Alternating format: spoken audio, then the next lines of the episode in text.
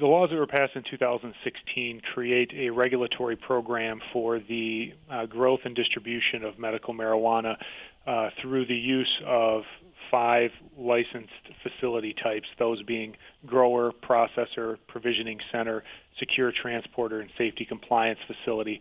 And the this new law creates a real regulatory program in that there's a application process and a vetting process for those individuals who want to operate these facilities. Uh, there is an enforcement arm to ensure compliance with the law, and the Marihuana Tracking Act in particular uh, sets forth the requirements for a system that will be uh, responsible for inventory tracking as well as uh, tracking of the growth and transfer and sale of, of medical marijuana from seed to sale as well. Did Michigan use for these new laws practices that were put in place in places like Washington State and Colorado and so on and so forth? Well, much of the detail of the program is still yet to be decided. Um, the, the, statute uh, provides a, a, general framework, but there are administrative rules that will be necessary to determine some of that detail and how the law is implemented. Uh, but we are certainly uh, trying to learn best practices from all other states that have both medical and recreational marijuana programs, uh, licensing programs, and enforcement programs. Uh, there's there's no sense in reinventing the wheel when we can, you know, learn the lessons that other states have uh, as they've uh, grown along with this industry in their their regulatory philosophy. At the sake of sounding redundant, what does the establishment of the Bureau of Medical Marihuana mean for patients and caregivers specifically? Well, I think what the creation of the Bureau of Medical Marihuana regulation is centralizing all oversight functions for the patient and caregiver registry along with the medical marijuana facility licensing program.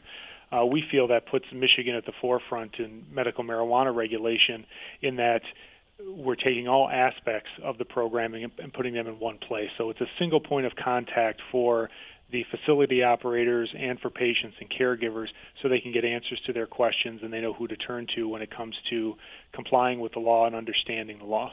One would assume then that this is also perhaps in anticipation of a possible passage of a statewide referendum on recreational marijuana at some point in the future. We're aware of an evolution in Michigan to uh, legalization recreationally, but at this point our focus is simply on implementing the program at hand.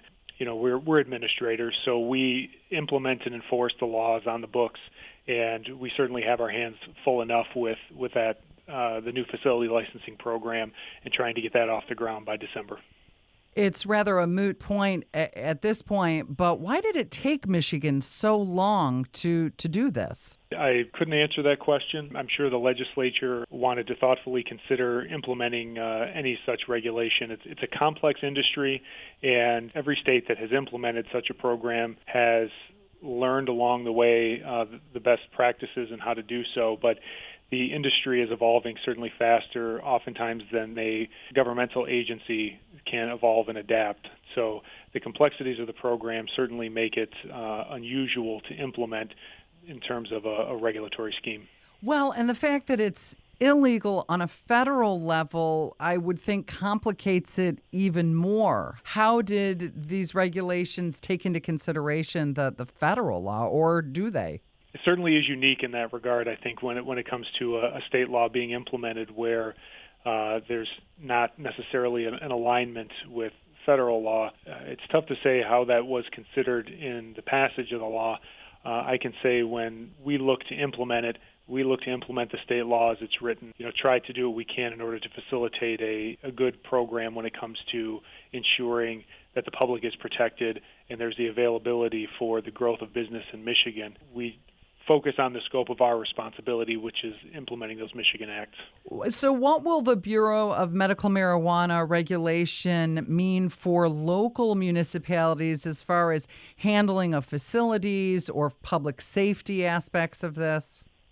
The regulatory scheme that was required by the law necessitates collaboration, I think, at the state level and the local level, because the locals do have the responsibility for passing authorizing ordinances and a facility cannot operate in a municipality that hasn't adopted an, author, uh, an authorizing ordinance.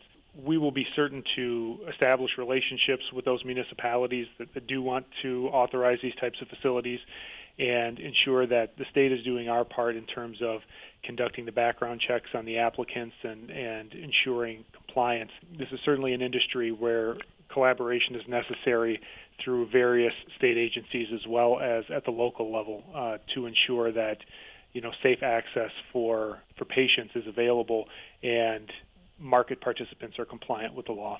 How big is the state's registry right now? At the present time, there are approximately 240,000 active patients and 40,000 active caregivers.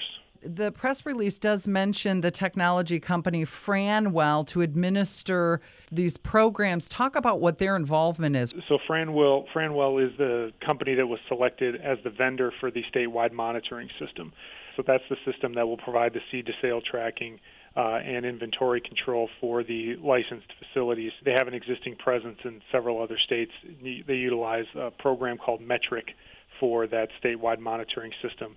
So that's what will be implemented, and all licensees will be required to either utilize or integrate a third-party inventory control and tracking system uh, along with that so that the sale and transfer and growth and the entire supply chain of medical marijuana and sales to patients and caregivers can be tracked and monitored by the state.